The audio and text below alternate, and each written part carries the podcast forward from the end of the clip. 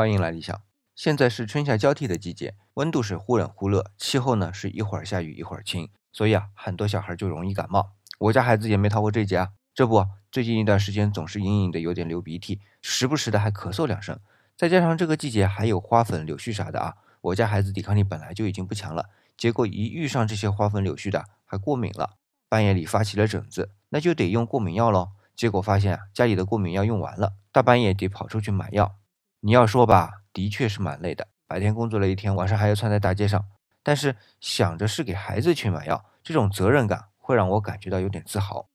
感觉到孩子的健康成长是由自己来守护的，之前的疲惫感呢也就消失了。但是仔细想想啊，这应该只是作为父母单方面的责任感，这种责任感是不应该转换成向孩子索取回报的理由，因为道理很简单。在孩子降临之前，我们是没有和他商量过，问他是不是愿意来到这个世界上的。